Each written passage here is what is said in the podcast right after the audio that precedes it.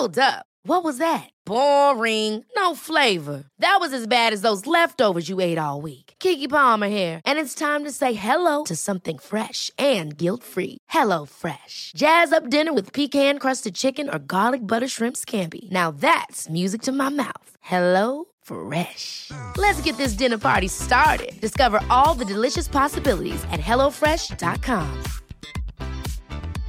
Ryan Reynolds here from Mint Mobile. With the price of just about everything going up during inflation, we thought we'd bring our prices down. So to help us, we brought in a reverse auctioneer, which is apparently a thing. Mint Mobile unlimited premium wireless. Have to get 30, 30, bit to get 30, bit to get 20, 20, 20, bit to get 20, 20, bit to get 15, 15, 15, 15 just 15 bucks a month. So, Give it a try at mintmobile.com slash switch. $45 upfront for three months plus taxes and fees. Promo rate for new customers for limited time. Unlimited more than 40 gigabytes per month. Slows. Full terms at mintmobile.com. The heralded heights of attitude did manage to make the then WWF a hot topic in pop culture, granted. Unfortunately, successors there tricked the company into chasing that controversial reaction, and, well, I'm Adam Wilborn from What Culture, and these are 10 times WWE tried and failed to be edgy. Number 10. Brawl for All is real fighting, man. In 1998, Vince Russo convinced Vince McMahon that having his stars punch one another in the face for real was a great use of valuable TV time on Raw. It was not. There were several things wrong with trying to latch onto the shoot fighting train. Firstly, announcers looked like goons for selling matches and angles elsewhere, whilst having to repeat that the Brawl for All was real. Oh, cool. Well, what's the rest of this crap I'm watching then? Numerous workers got very real injuries because they were legitimately getting smacked around in real boxing fights. These tough man contests were a blight on programming, got several guys hurt, bored fans to death, and failed to draw in the shoot fight crowd anyway. What a waste of sodding time. Number nine, Raw Underground equals Fight Club. Imagine over the top commentator Shane McMahon of 1999 Sunday Night Heat fame had started narrating worked MMA fights. That is what Raw Bloody Underground was.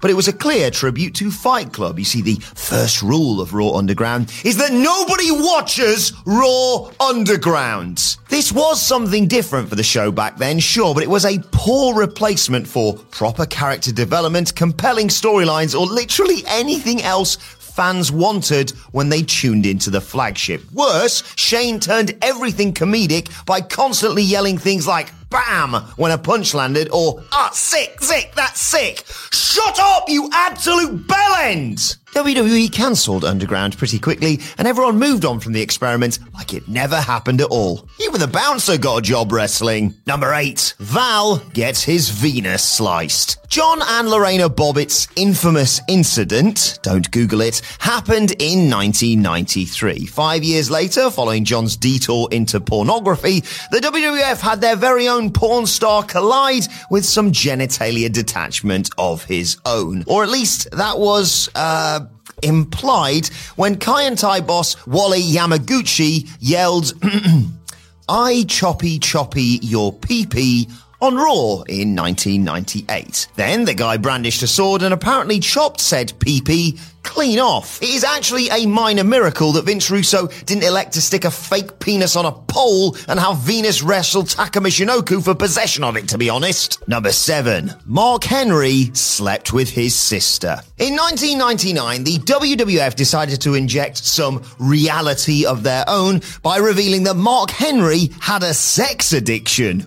Ooh. This wasn't a new thing either, apparently. Oh, no, Mark confessed during therapy sessions that he'd lost his virginity when he was just eight years old to his own sister. Casually, the future sexual chocolate then admitted that he'd bumped uglies with his sis just days before turning up for that week's Raw. Number six, Hawk's alcoholism is ruining LOD. LOD were the prototypical monster tag team of the 80s and 90s. Sadly, they were never booked with any consistency in the WWF. Their first run got too cartoony, and the second, oh boy, the second. In 1998, Hawk's real life addiction issues were played out as a storyline on TV, and it made literally everyone watching feel very, very awkward. Generally, bringing real life substance abuse problems into Fantasyland is a bad idea, and wrestling companies really should stop it immediately. Seeing Hawk slur his speech, hold back, vomit on the ring apron, and even attempt suicide on Raw was way too far for most folks watching. Number five, Tommy Dreamer mimics Dirty Sanchez. In 2002, WWE's creative team produced some of the worst telly of all the times. There's another example to come later on in this list, and for once, it's not Katie Vick, but Dreamer takes center stage for the time being. Dreamer downed a cup of The Undertaker's tobacco spit, brushed his teeth with the same toothbrush his dog had used, and chowed down on his own hair after a visit to the barbers. Such shock tactics, surprisingly, failed to get Tommy over with the fans. I mean, what were they bloody supposed to do? Believe the dude who eats hair has got a shot at battling the big boys in main events? it was incredibly forced and nowhere near as gripping as the foul antics of the MTV regulars. Number four, Joe Gacy is woke. Today, Joe Gacy stands tall as the leader of NXT group The Schism. Before that, WWE tried to capitalize on real world events by turning Gacy into the third brand's very own woke superstar.